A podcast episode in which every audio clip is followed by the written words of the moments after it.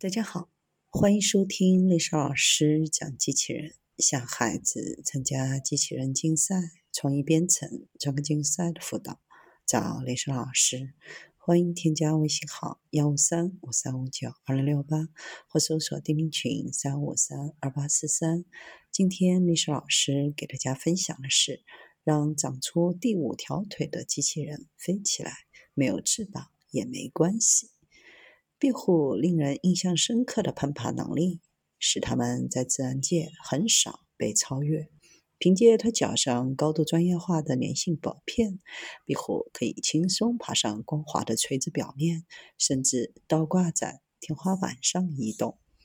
来自斯图加特马克思普朗克智能系统研究所、纽约西耶纳学院、加州大学伯克利分校的团队，受壁虎启发的机器人实验证实，爬行动物的运动能力并不完全取决于脚，尾巴也起着举足轻重的作用。科学家们首先展示了一种多才多艺的蜥蜴能够滑翔，在它的自然栖息地，生活在树上，可以从一个树干跳到下一个树干来躲避捕食者。当树干靠近并且跳跃很短的时候，壁虎仍然可以加速。跳跃和着陆之间的一切都在眨眼间完成。壁虎经历了无制动的碰撞。研究小组看生物机器人和体细胞系统中的运动，花了很多时间来研究壁虎及其多种运动的能力。无论有没有尾巴的爬行动物都面临着短时间加速滑翔的挑战。壁虎被放在离地面7米的平台，跳入深渊，滑到附近的一棵树上。高速摄像机捕捉到坠落时显示壁虎达到每秒6米的速度，刚好超过每小时21千米。以这种速度撞上树后会严重凹陷的汽车不同，视频显示壁虎落在树干上并没有掉下来，就好像什么也没发生似的，继续往前走。与无尾动物情况下的相反，失去尾巴的壁虎在坠机后无法保持抓地力，在着陆后从树干上掉下来。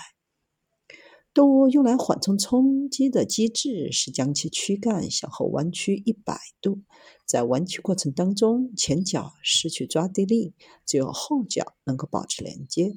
躯干的这种后仰会消耗能量，因而会将尾巴用力推入躯干。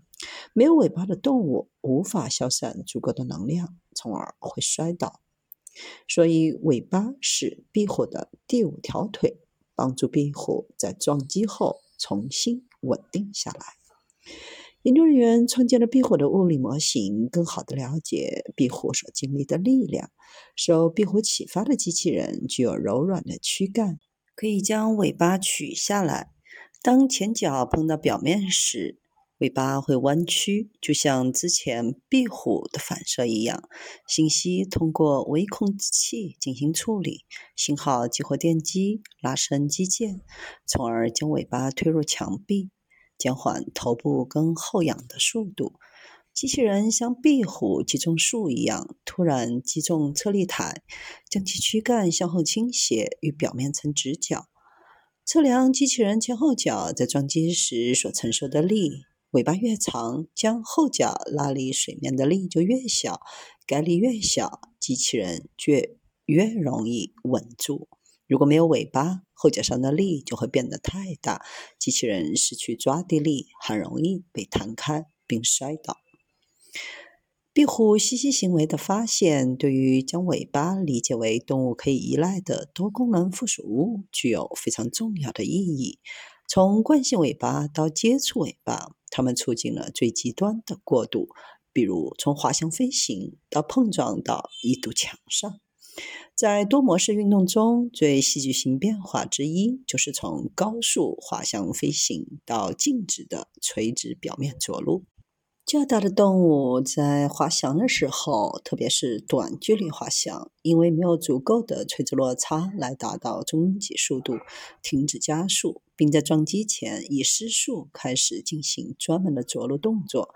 较小的动物可能会使用机械调节的方法来调整这种情况。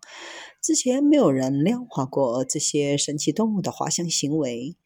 在热带雨林当中拍摄了这种蜥蜴的视频，揭示了壁虎可以做到坠落反应，这是因为它们的尾巴完全被低估。尾巴被认为用来快速穿墙时保持抓地力。壁虎在定向空中下降后表现出的行为扩展，提高着陆的成功率。通过机器人能够测量到这些野外无法测量的东西，着陆时撞击的墙壁反作用力证实了尾巴是促进亚临界滑翔着陆的重要组成部分。